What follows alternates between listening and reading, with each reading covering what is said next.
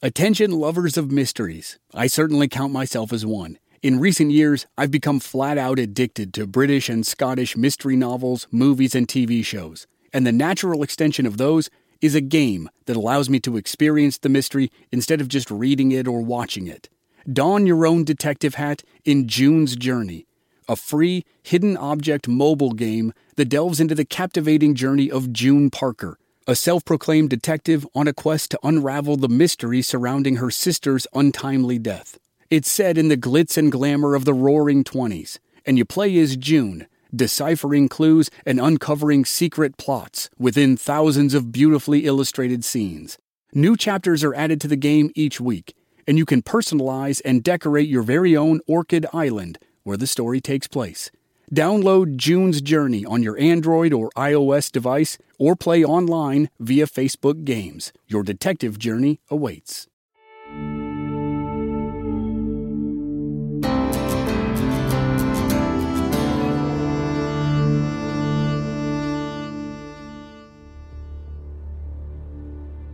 Like many stories of the West, the gap between fact and fiction can be wide. In the case of John Wesley Hardin, his story has the typical inconsistencies that come with the attempt to chronicle events that happened more than a hundred years ago. Witness accounts vary wildly. Oftentimes, Hardin himself was the only witness, and his word is notoriously untrustworthy. He admitted to roughly 25 murders, and we have to say roughly because even he didn't know, or he lost track over time. On top of that, he was credited with more than 40 killings. But what doesn't make him typical was that his father was a Methodist preacher and his mother was loving and devoted. He didn't experience the same type of trauma that Jesse James experienced during the Civil War years. The war was a motivator for both Hardin and Jesse, but for different reasons. And Hardin didn't have a chaotic childhood like Billy the Kid, a childhood that seemed to lead Billy from one unfortunate event to another. So it's all the more mysterious that John Wesley Hardin became one of the most prolific killers to ever walk the earth. In his own account of his life, he wasn't a cold blooded monster. He said he never killed anybody who didn't need killing. But in many cases, that was patently false. In others, it was debatable. In some, he might have been right. But regardless of the numbers or the reasons why, we know his name at all because he was a killer. He didn't spend years robbing banks and trains like Jesse James or Butch and Sundance. He didn't lead a vendetta during a range war like Billy the Kid. He just seemed to use his gun to solve problems, or perceived problems, more than anyone. Some of Hardin's reports about his life and timeline have been corroborated by historians and eyewitnesses, but others are available only through Hardin himself. So, the tale of John Wesley Hardin is going to fall squarely into the category of a legend of the Old West. It's an incredible story, but be prepared. It's also bloody as hell. Consider yourself warned as we dive into the life of one of the most infamous outlaws of the American West. Shout out to Claritin for supporting this episode and providing us with samples, especially at this time of year when I'm getting crushed by allergies. In Arizona, we have these wonderful trees called Palo Verde trees. They have yellow flowers that look nice, but produce yellow pollen that makes me cough and sneeze and makes my eyes so itchy I almost can't stand it.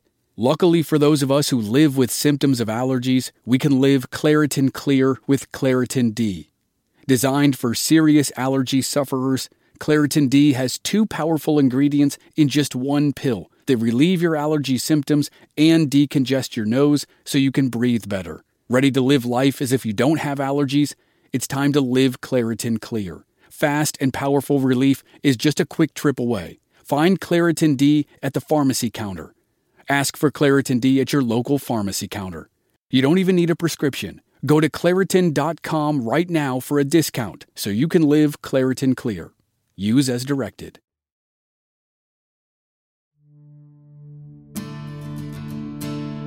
From Black Barrel Media, this is Legends of the Old West. I'm your host, Chris Wimmer. In this season, we're telling the stories of two outlaws, John Wesley Hardin and Henry Plummer. This is episode one John Wesley Hardin, Hero or Villain.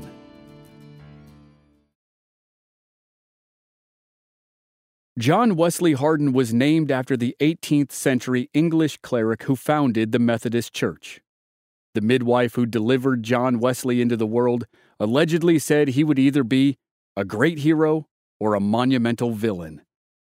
It's one of those perfect quotes that was almost certainly dreamed up after the fact, but it's a fun part of the legend.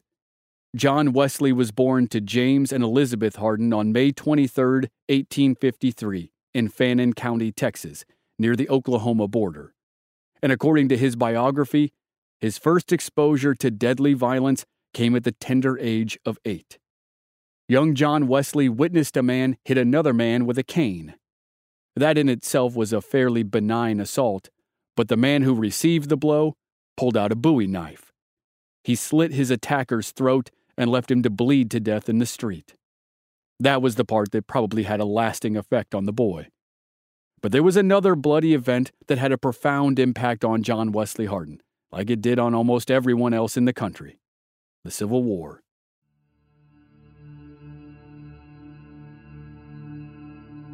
Hardin's family were Texas Confederates, and he desperately wanted to run away and join the war to kill Yankees at the age of nine. He and one of his cousins conspired to do just that. But his father, by John's account, found out about the plan and gave him a good thrashing. Hardin couldn't join the war effort, but his hatred for the Northern cause and those who fought for it never went away. At age 14, he had a run in with a classmate named Charles Sloter. Charles aspired to be, as John put it, the boss among the boys. The problem was that John aspired to the same position. In their schoolyard power struggle, Charles launched a smear campaign that accused John of scrawling an obscene rhyme on the school wall about a girl in their class. John was somehow able to prove that it was another boy who wrote the offensive rhyme. That put Charles on the defensive. According to Hardin, Charles confronted John at his desk by first slugging him and then pulling out a knife. John responded by grabbing the knife from Charles and stabbing him in the chest and the back. Charles nearly died, but John didn't suffer any consequences for the attack because it was deemed self defense. Charles Sloter recovered from his injuries, but the next victim didn't. At age 15, John graduated to murder. He was visiting his uncle Barnett Hardin, who lived in Livingston, Texas, not far from John's home in Sumpter. It all began when a cousin arranged for he and John to challenge a former slave named Major to a wrestling match somewhere near Uncle Barnett's farm. Mage, as he was called, was a strong man with a muscular build who was known for his wrestling abilities.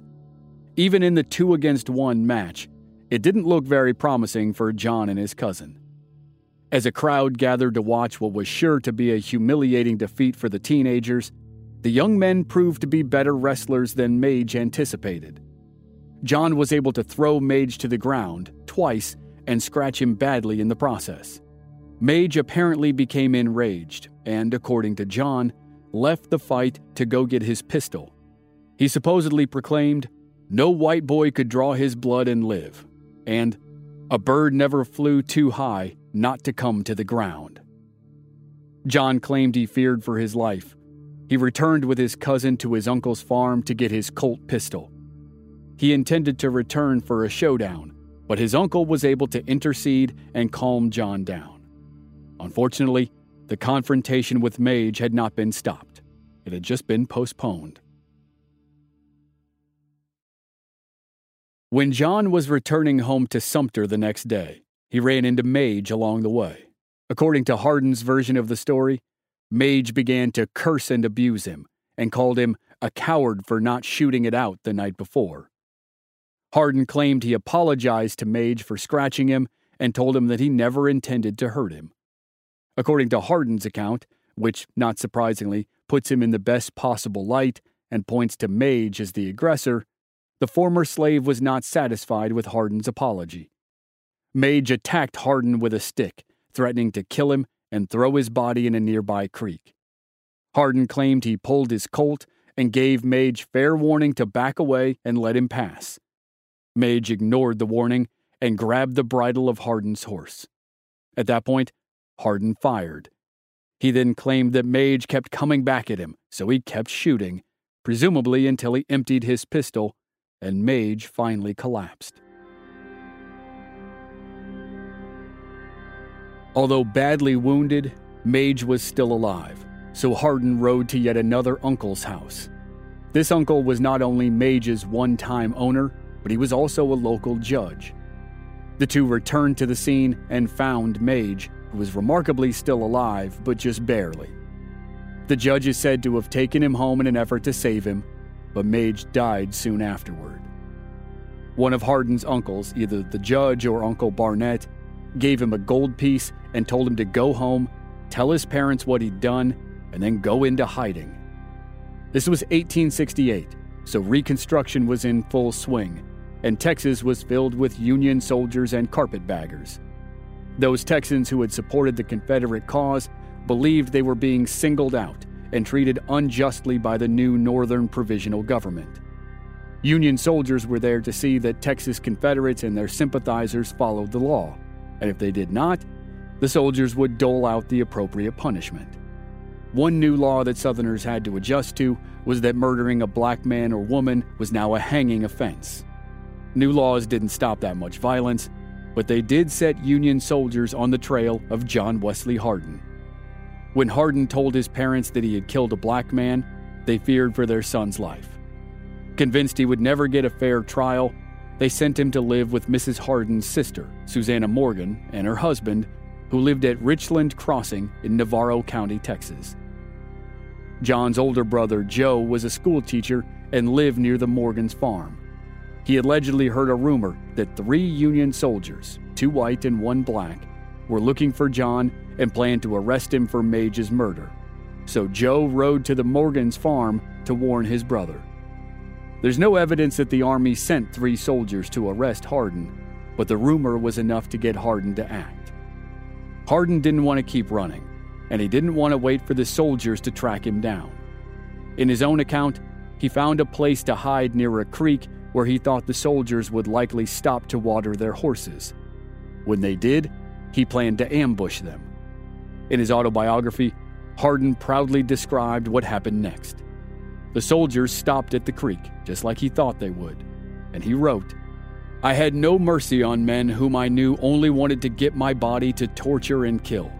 I brought it on by opening the fight with a double barrel shotgun and ending it with a cap and ball six shooter.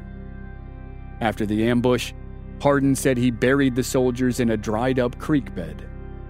Nobody knows if the details of the attack on the soldiers are true and nobody knows if the soldiers were on their way to arrest Hardin or if they were just passing through. But according to John Wesley Hardin, he ambushed and killed three Union soldiers when he was just 15 years old.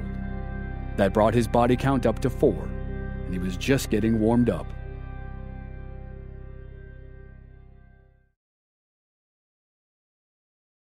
After the ambush, Hardin returned to Sumpter to confess to his father, the Reverend James Hardin.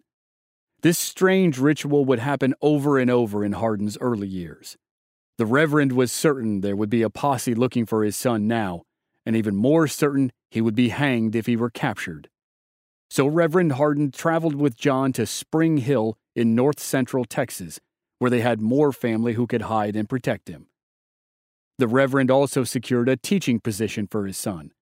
It was 1869, and John had just turned 16 one of his ex pupils recalled John being a very strict teacher who prayed before class every morning.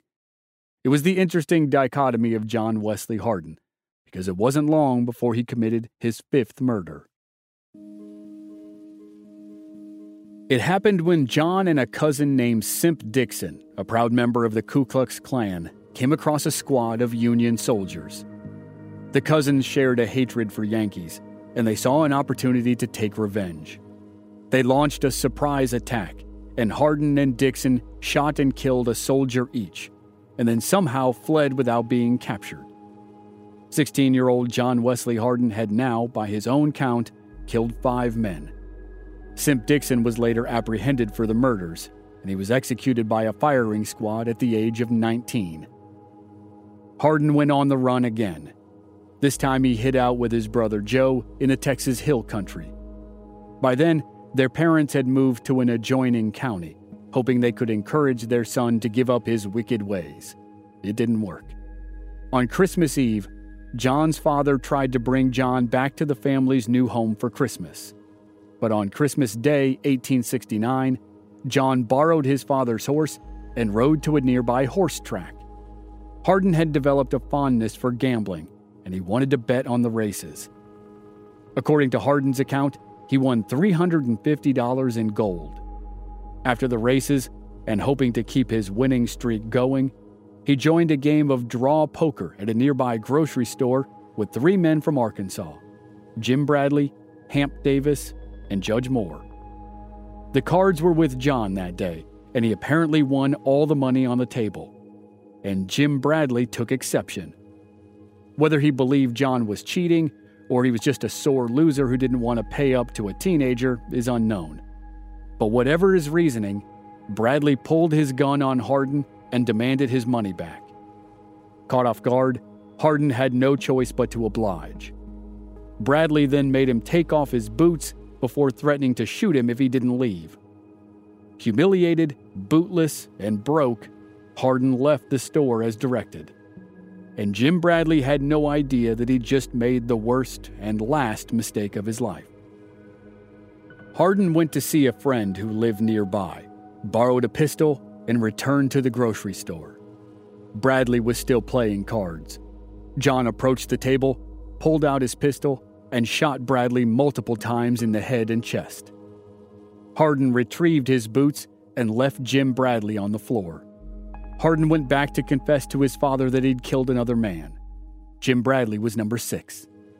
Hardin hid with his family for a while, but soon his father learned the bad news. Authorities discovered John's whereabouts, and a posse was on its way to arrest John for the murder of Jim Bradley. It looked like John may have finally been cornered, but cornering John Wesley Hardin was no easy task. And this time, Hardin tried a different tactic.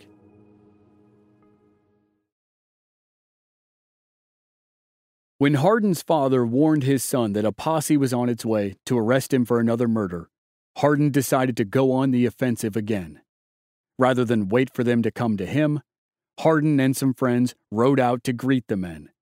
But instead of waging a violent attack, John politely asked to see their warrant, a document they didn't have. Hardin and his friends made it clear that without an arrest warrant, Hardin would not surrender. They also strongly suggested that it would be in the best interest of the men of the posse and their wives and children to turn around and ride home. Hardin and his crew outnumbered the posse, and after a brief standoff, the posse decided to heed the warning. The men turned and rode away. For the first time, Hardin used words instead of guns, and he successfully avoided a shootout. But the bloodless streak didn't last long. Hardin kicked off the new year of 1870 with two more confrontations. The first occurred when Hardin and a friend named Alec Barrickman were on their way to visit a Hardin relative. They came across a traveling circus that had stopped to camp for the night. Hardin and Barrickman asked the circus people if they could warm themselves by the fire, and they were invited to join. At some point, for unknown reasons, Hardin and one of the circus performers got into a fight. Hardin settled the argument by shooting and killing the circus performer. Assuming the circus people would chase them, Hardin and Barrickman decided to split up so they would be more difficult to track. Hardin rode to the tiny town of Kosse, Texas. He met a young lady outside the Dillon Hotel and was instantly smitten. Unfortunately, she had another admirer, her boyfriend, who was a former soldier and not at all happy about Hardin's flirtations. The soldier decided to teach Hardin a lesson by robbing him. Hardin gave the man the impression he was cooperating and pulled some money out of his pocket, then purposefully dropped it on the ground. The boyfriend bent over to grab it, and when he stood back up, he was surprised to see Hardin's gun pointed at his head. Hardin supposedly killed the man on the spot. But as with many of Hardin's stories, the details are disputed. Another version is that the woman in question was a prostitute and the man was her boss. And it's impossible to know if it happened at all, but either way, Hardin was just 16 years old and now claiming he'd killed eight men. After a busy January, Hardin evidently decided to slow down a bit. He went to work on an uncle's farm near Brenham, Texas. And I can't mention Brenham without also saying, for the new listeners, that that's where this podcast started. I was working in Brenham when I launched this show. I love that town. Check it out if you get the chance. So Hardin worked with his uncle and his cousins by day, and by night, he took his wages into town to gamble. But after a while, Hardin realized he was not only gambling with his wages, he was also gambling with his freedom. He heard persistent rumors that a relatively new law enforcement agency, the Texas State Police, was hunting for him for the murder of Jim Bradley. Apparently, a reward was now being offered, and Hardin decided it was time to leave Brenham. For the next several months, he traveled alone, mostly after dark, throughout central Texas visiting friends and relatives and hiding from the law.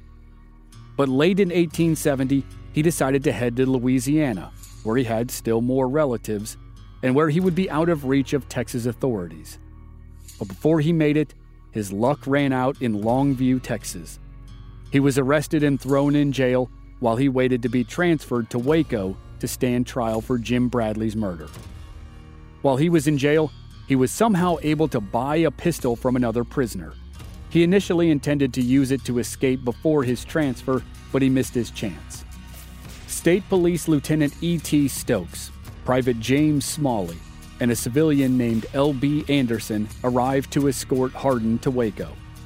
It was a 160 mile ride from East Texas to Central Texas, and the three men didn't know that their prisoner had managed to hide a weapon under his shirt by hanging it from a string under his arm. Hardin planned to use the gun at the first opportunity. But on the trail, he was going to try some frontier theatrics to help grease the wheels for his escape.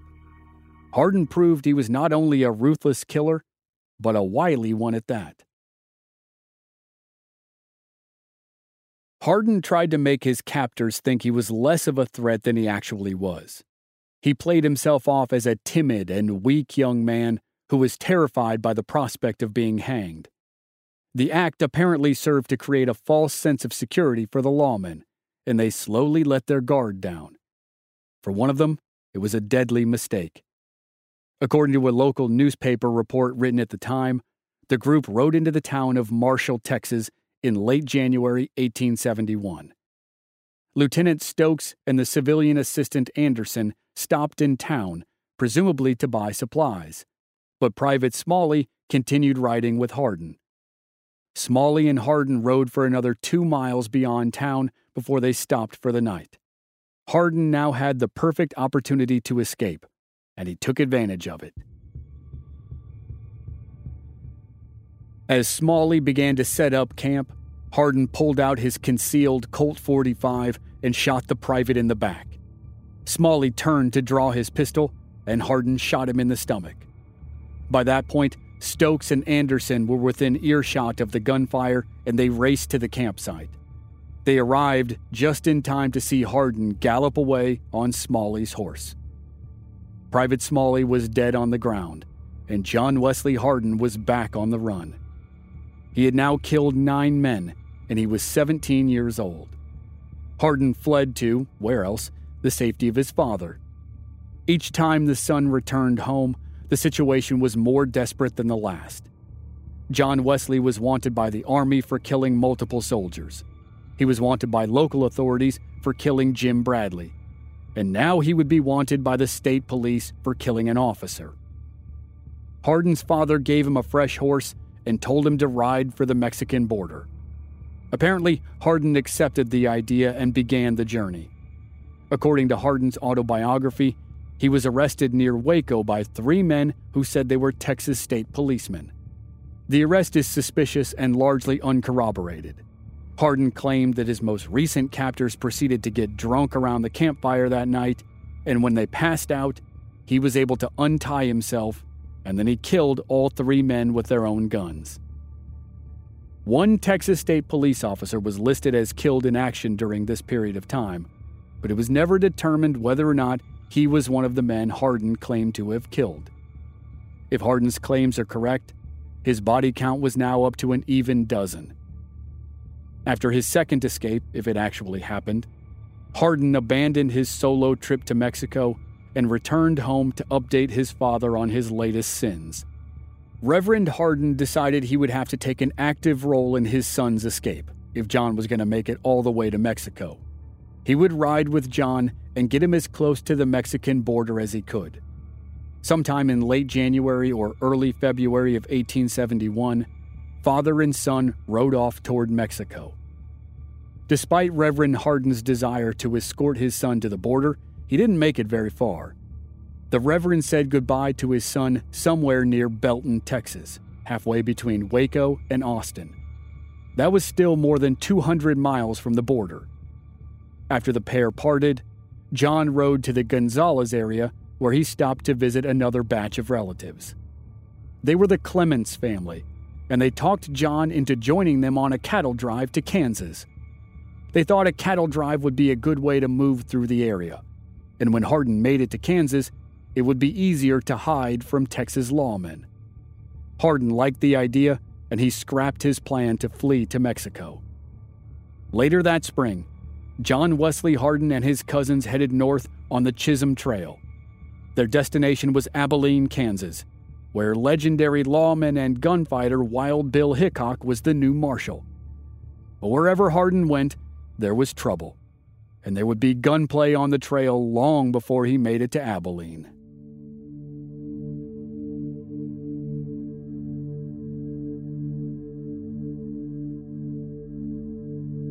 Next time on Legends of the Old West, John Wesley Hardin runs afoul of Native American warriors and Mexican vaqueros and kills a man in an Abilene hotel and then finds true love. That's next week on Legends of the Old West.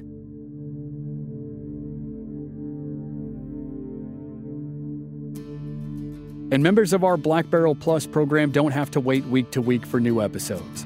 They receive the entire season to binge all at once with no commercials. Sign up now through the link in the show notes or on our website, blackbarrelmedia.com. Memberships begin at just $5 per month. This series was researched and written by Michael Byrne. Original music by Rob Valier. I'm your host and producer, Chris Wimmer. If you enjoyed the show, please leave us a rating and a review on Apple Podcasts or wherever you're listening. Check out our website, blackbarrelmedia.com, for more details and join us on social media. We're at Old West Podcast on Facebook, Instagram, and Twitter.